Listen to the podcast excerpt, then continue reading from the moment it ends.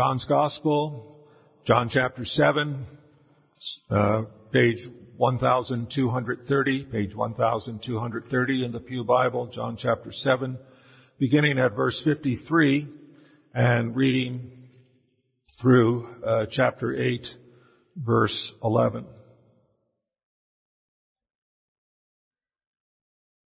John chapter 7 verse 53, and everyone went to his own house. But Jesus, Jesus went to the Mount of Olives. But early in the morning he came again into the temple. And all the people came to him, and he sat down and taught them. Then the scribes and the Pharisees brought to him a woman caught in adultery. And when they had set her in the midst, they said to him, Teacher, this woman was caught in adultery, in the very act. Now Moses in the law commanded us that such should be stoned. But what do you say? This they said, testing him, that they might have something of which to accuse him.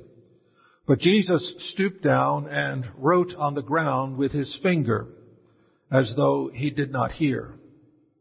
So when they continued asking him, he raised himself up and said to them, He who is without sin among you, let him throw a stone at her first.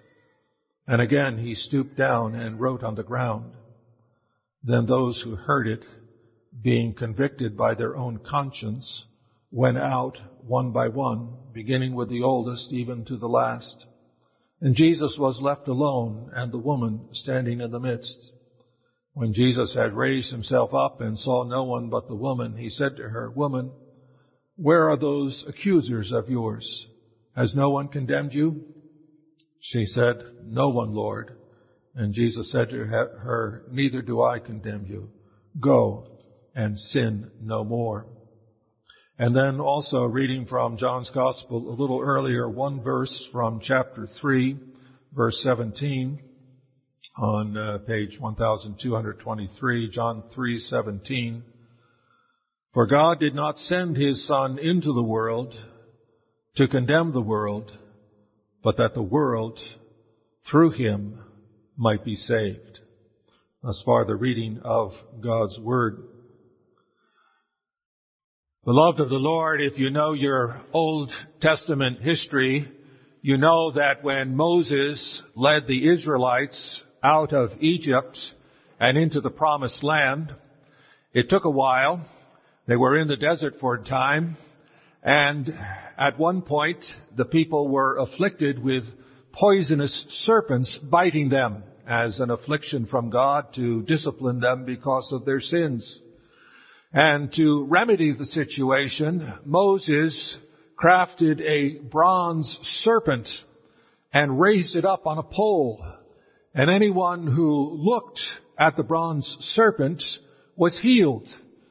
Of course, that's mentioned in the New Testament as a sign of looking to Jesus to be healed of our deadly affliction that has come about through the serpent uh, Satan. Well, that bronze serpent was preserved for many generations.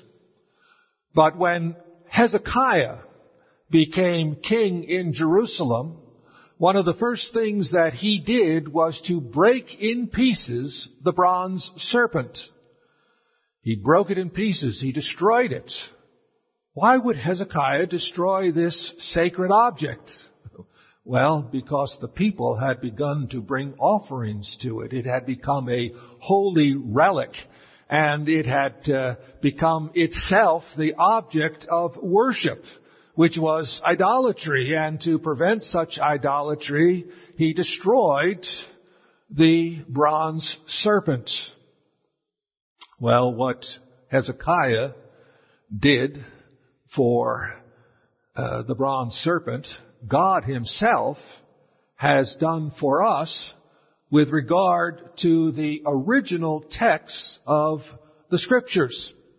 We confess that the Scriptures are infallible and inerrant in the autographa. And the word autographa means uh, the copy that came from the hand of uh, the inspired writer. uh, the apostles in particular, uh, Paul, you know, signed his autograph on the letters that he sent out. Those original documents, God in His providence has seen not to preserve because He knows our tendency to uh, elevate holy relics to uh, items of superstition and even veneration or worship. Uh, indeed, uh, a great part of Christendom is afflicted with uh, uh, enough splinters of the cross of Jesus to build a whole cathedral that people are uh, venerating, even worshiping holy relics, whether it's shrouds uh, that supposedly encased Jesus' body in his burial, or the bones of saints, or splinters of wood from the cross, or all kinds of holy relics that people try to hold on to. But nobody has the autographa from the New Testament. We have only copies. And of course, copyists make mistakes. And uh, those mistakes generally are very minor. A letter, a word, uh, uh, missing or added, uh, a name spelled differently, which really isn't a mistake because there was no universal uh, rule for spelling names uh, in the first century or for many centuries afterward, or even today in some instances. Uh, and uh, so we have these uh, differences in the manuscripts, but we have thousands of manuscripts, and by comparing thousands of manuscripts, we're able to arrive at 99.9% uh, certainty that we have the words from the autographa, even though we don't have the autographa. But there are a couple of passages that uh, are still in doubt and one of them is before us today. Uh, the 12 verses beginning with chapter uh, 7 verse 53, the last verse of chapter 7 and the first 11 verses of uh, chapter 8 are uh, a passage uh, that isn't found in all the ancient manuscripts. It's found in one group but not in another group. Uh, there's one other passage like this, the last 12 verses of Mark's Gospel, and then there are two verses in uh, 1 John chapter 5. And those three uh, selections, those three places are the only place in the New Testament where uh, there's uncertainty as to whether or not this should be included in the New Testament. Uh, thankfully, there is no doctrine of the faith that is dependent upon uh, those three passages, and uh, whether they are included or not will not change anything we know about Jesus or about uh, how to be saved by Jesus and uh, what God's will for our life is. And therefore, God, uh, since God has Himself created this situation by not preserving the autographa in His providence, we have to accept this as the price that we pay to be spared the uh, temptation to worship pieces of paper. And uh, uh, God uh, knows what's best for us, and we accept that. I'm not an expert on textual uh, studies, but I, I do like what John Calvin said about this passage. He says, quote, it is plain enough uh, let me stop and say uh, he talks about two groups of uh, texts in here: the the, the manuscripts from the Greek churches and the manuscripts from the Latin churches or the Western churches. He says it is plain enough that this passage was unknown anciently to the Greek churches, and some conjecture that it has been brought from some other place and inserted here. But, as it has always been received by the Latin churches, and is found in many old Greek manuscripts, and contains nothing unworthy of apostolic spirit, there is no reason why we should refuse to apply it to our advantage. No reason to refuse to apply it to our advantage. Nothing that contradicts the apostolic spirit, and it has been received by many churches down through the ages and uh, been used well of God. Therefore, we should not be afraid to use it as well. But in case there are any here who think, well, maybe it ought not to be included, I have chosen uh, John 3:17 as my primary text. Jesus came not uh, to condemn the world, but that the world might be saved through him as my text, and this passage as illustrative of the meaning of that text. So with that in mind, let us look now at John chapter 8, the first 11 verses, and see what's going on here. And the first thing that we need to take note of is that this is an attempt on the life of Jesus. The scribes and the Pharisees have brought a woman taken in adultery as a way of trying to find some way to discredit Jesus and get rid of Jesus. We read at the beginning of chapter 7 that uh, uh, the scribes and the Pharisees uh, wanted to kill Jesus. And later on in chapter 7, uh, the scribes and Pharisees send soldiers to arrest Jesus. And the soldiers come back empty handed and say, wow, nobody ever spoke like this man uh, they were deeply impressed and, and couldn't bring upon themselves to carry out the orders of the scribes and Pharisees to arrest Jesus. So the scribes and Pharisees are now left to themselves to try to manufacture some reason to condemn Jesus. And so they have uh, found this woman. Now, uh, how did this uh, scheme work? Well, they knew that Jesus was a friend of sinners that he had spent time with uh, uh, drunkards and tax collectors and prostitutes and that he uh, dealt graciously with them.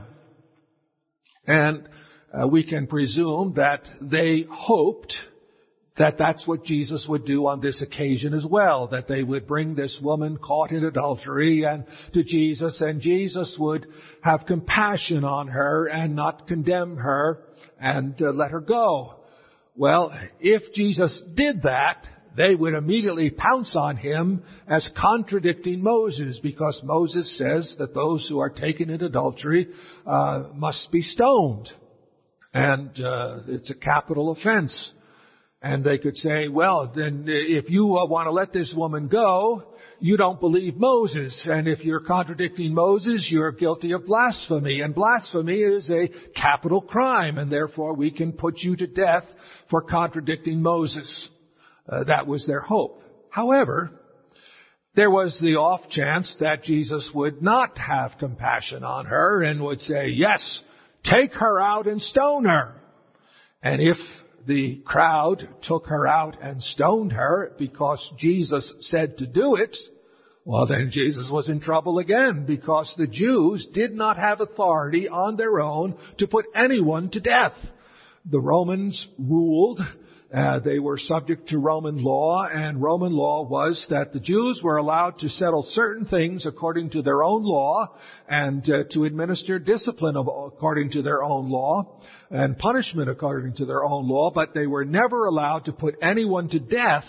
The Romans reserved that authority for themselves. If the Jews wanted someone put to death, they had to ask the Romans for permission to do so. You recall that that's exactly what happened to Jesus. Uh, the scribes and Pharisees had their little trial. They condemned Jesus of blasphemy uh, on the, the night that he was betrayed. And uh, then they, in the morning, went to Pontius Pilate to petition for the right to put Jesus to death. Well, they were hoping now that Jesus would take matters into his own hands and, and if he didn't show compassion, if he did say, condemn her, uh, she ought to be stoned, and all of a sudden there was a mob that uh, stoned her, they could blame Jesus for it and go to Pilate and say, look, he's uh, usurped Roman law, he's rebelled against Rome, he's guilty of treason against Rome, and treason against Rome is a capital crime. It's worthy of death. And so they could ask uh, Pilate to put him to death because he incited a, uh, a stoning of a, an adulterous woman. So they thought they had him in a no-win situation. If he showed compassion, he would be contradicting Moses. Contradicting Moses is blasphemy. Blasphemy is worthy of death. Uh, if he uh, incited a riot and the woman was stoned, then they could say he's guilty of treason and treason is worthy of death. Well, that was their plan. But the plan didn't work. Why didn't it work? Well, it didn't work because Jesus recognized and exploited the fact that these people weren't really concerned about justice concerning adulterous woman. It was all a pretext. Had it, had they really been concerned about justice, there would have been something else going on. They would have brought the man. Where's the man? This woman was caught in adultery in the very act, they say. And, under Mosaic law, no one could be uh, condemned and put to death unless there were two or three witnesses. So presumably there are two or three witnesses who have caught this woman in the act, and if there are witnesses, they, they know who the man is, but they haven't brought the man. The man's not there. And uh, that tells Jesus everything he needs to know. These people aren't really concerned with justice in this matter. And Jesus knows, he knows something about corrupt religious leaders. He knows that they are often given to sexual immorality. Israel has a long history of that. For example, Hophni and Phinehas, the sons of Eli during the time of the judges. Uh, they slept with the women who served at the tabernacle. They were uh, corrupt religious leaders. There was Jeremiah uh, 23, verse 14. Uh, it says there, but in the prophets of Jerusalem I have seen a horrible thing. They commit adultery and walk in lies. They strengthen the hands of evildoers so that no one turns from evil. All of them have become like Sodom to me and its inhabitants like Gomorrah.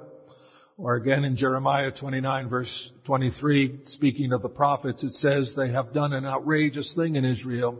They have committed adultery with their neighbors' wives. And they have spoken in my name lying words that I did not command them. They uh, spoke lies, they made up messages from God, and they committed adultery with their neighbors' wives. That's the way false prophets act. And these scribes and Pharisees are uh, of that ilk. They are of that uh, uh genre of uh, priests. They are corrupt. And it's very likely that they too are guilty of adultery. In fact, uh, they may know that this woman is guilty of adultery because they have uh, committed adultery with her. Uh, they claim to be eyewitnesses, but they make no mention of any guilty male. And so Jesus looks at them and says, let him who is without sin among you be the first to throw a stone at her.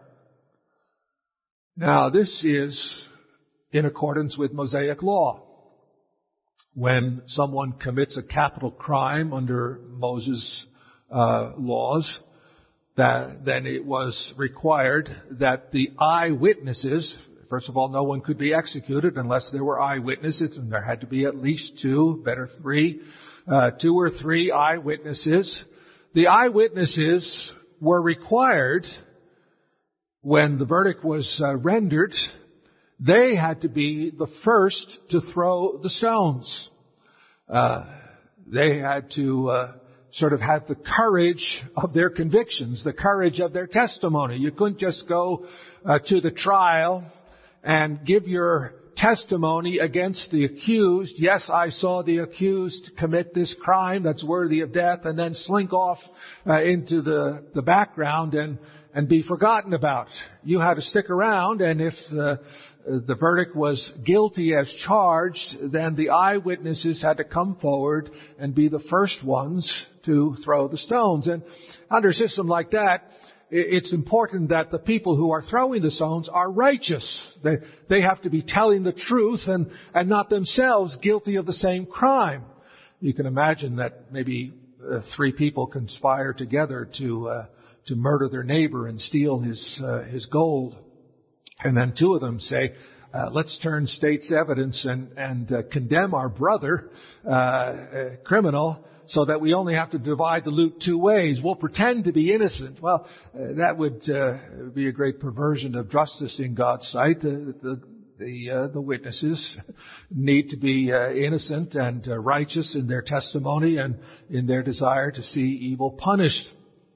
And they prove that by being those who cast the first stone. Well, Jesus says, okay, if you're, if you are true eyewitnesses and are righteous, then you cast the first stone. Let him who is without guilt cast the first stone. And one by one they begin to slink away. Why? Well, because they know that Jesus knows that they are guilty of the sin of adultery. Now, how do they know that Jesus knows? Well, there's this matter of Jesus' strange behavior on this occasion. They come and they bring this charge and make it, and Jesus doesn't respond verbally. But he does respond.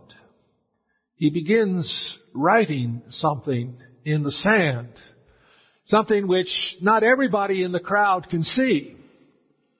The people who can see it are the people in the front row the people who are making the charge, the people whom Jesus uh, will uh, challenge, let him who is without sin cast the first stone. They see what he's writing. What is he writing? Well, everybody wants to know. you and I can't know for, for certain, but I think we can make a, an educated guess that he wrote something that revealed to those who were making the accusation that he knew about them. He knew their secret sins. Maybe he was writing the names of some of the people they had committed adultery with.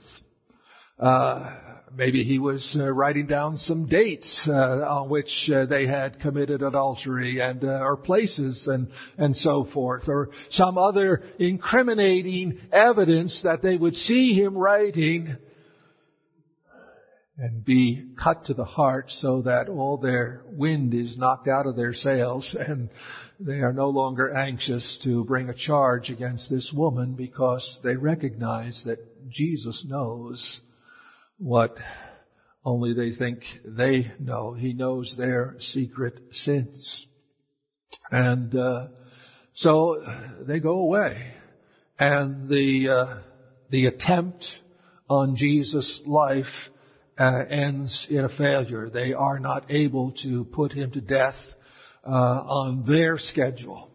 They will indeed put him to death, but not on their schedule, on his schedule when his, he knows that his time is right. They could not and cannot push Jesus around and make him jump to their demands. He works all things according to the counsel of his own will, the will of his Father in heaven. Well, what can we learn from this? Well, we can see here an illustration of John 3:17 that Jesus came not to condemn but to uh, call sinners to repentance and to offer his life uh, for them. We see how Jesus deals with sinners. And he deals with sinners first of all by exposing their sin. He exposed the sin of the religious leaders, revealing their hypocrisy and shaming them. And he uh, he doesn't uh, uh, deny that this woman has committed adultery. He he, he deals with that when he says, go and sin no more. He acknowledges that she's a sinner. Uh, he, he deals with their sin. He shows that he knows their sins. You know, we, we ought to take this to heart because that means Jesus knows your sins as well, even your secret sins. He can see and he sees perfectly. Recently, uh, uh, somebody uh, brought to my attention a verse in uh, Revelation chapter 5 verse 6 of the uh, John's vision of the lamb that was slain who was uh, on the throne. John uh, has this vision of heaven and he sees Jesus Christ as a lamb that was slain on the throne. And the lamb is said to have seven horns and seven eyes. And the seven eyes are identified as the seven spirits of God. And uh, the number seven there is a symbolic number representing the perfection and what it's telling us about Jesus is the, number one, he has uh, omnipotent strength. Seven horns uh, means he has omnipotent strength, perfect strength, uh, the strength that comes from the Spirit of God, the sevenfold Spirit of God, the perfect Spirit of God. He has strength from that, but he also has seven eyes, which means he has perfect vision. And that perfect vision, those seven eyes, can look straight into you and see into the very depths of your heart and see what none of your neighbors can see and see the sin there, the sin that you are hiding there. You know, it's easy to see the sin of some people. There are drug addicts on Skid Row who uh, have needle marks on their arms and have a police record of uh, a mile long of all the crimes that they have committed to try to support their habit and they are dirty and unclean and unshaven and uh, a miserable sight to see. Their sin is evident to everybody. But then there are people like the man who was in the news today, this past week, uh, in the news because of his death, I believe at the age of 82 in prison, uh, Bernie Madoff. I don't know if you remember that name, but uh, a number of years ago he was he was a well-respected man. He was a man of uh, impeccable uh, reputation, a pe- man who everybody trusted. He wore uh, beautiful clothing. He lived in expensive housing. He drove expensive cars. He ate at the best restaurants. And uh, people admired him and respected him and trusted him. But he had a terribly wicked heart. The uh, judge who sentenced him to, I believe, 180 years in prison wished that he could punish him with a greater punishment than that because of the, the wickedness that he had perpetrated on the lives of so many and the hurt that he had brought on the lives of so many. Many charities had invested their money in him. He had a Ponzi scheme. In case you don't know who Bernie Madoff is, he was an investor and uh, had a Ponzi scheme where he uh, used new money to pay off uh, old investors and uh, promised uh, returns on investments that nobody else could re- uh, give. And uh, everybody thought, uh, "Why, this is this is the way to make money," you know. And he took money even from charities. And the trouble with Ponzi schemes is that though they work for a time, eventually they blow up. And his blew up, and and uh, the evil and the wickedness of it uh, became evident, and many people were hurt. Uh, but you know, there are respectable people in the eyes of the world who are just as evil and wicked, perhaps even more so than those whose sins may be evident from their outward demeanor. We are all guilty in God's sight. His seven eyes can see into your soul and sees your sin. And Jesus deals with sinners by exposing their sin and enabling you to see your own sin. And then when He shows you your sin, He calls you to repentance. He told the woman, go and from now on sin no more. And because she went away in faith, He said to her, neither do I condemn you. Now we may wonder, how can Jesus let a guilty sinner go like that? He knows that she's guilty. Is it enough that uh, that not sinning anymore will make up for all her past sins? No, that's not it at all. Jesus has come into the world not to condemn the world, but that the world might be saved through him. And he saves not by letting sins go unpunished, but by enduring the sinner's condemnation in place of the sinner. He knew that this woman deserved to be stoned to death. She, she needed to be put to death. And her sins would be paid for with death. Not her death, his death. And the same is true for you and me. If we look to Jesus as when he is lifted up on the cross, as the Israelites in the desert lift, lift, looked up at that bronze serpent on the pole, when we look up to Jesus and we look to Him in faith, we see there the one who is suffering and dying in our place, paying for our sins so that we might be forgiven. And then Jesus says to you, go and sin no more. And by that He's saying, not go and deserve what I've done for you, but go and show your thankfulness for the free gift of salvation that I have given to you. From now on, no longer live for yourself. From now on, no longer satisfy the evil desires of your heart and follow the wicked paths of this world. But now go forward in faith and gratitude and live a life of service to me. I've not come to condemn you, says Jesus. I went to the cross to pay for your sins so that you would not have to suffer for them. Now go and sin no more. He's telling you to strive to offer your life as a living sacrifice in gratitude for His undeserved mercies and love. If you know that you are a sinner, if Jesus has shown you your sin, and you know that you are worthy of condemnation, then go forward in faith and in gratitude that He came not to condemn you, but to save you by dying for you in your place. Amen.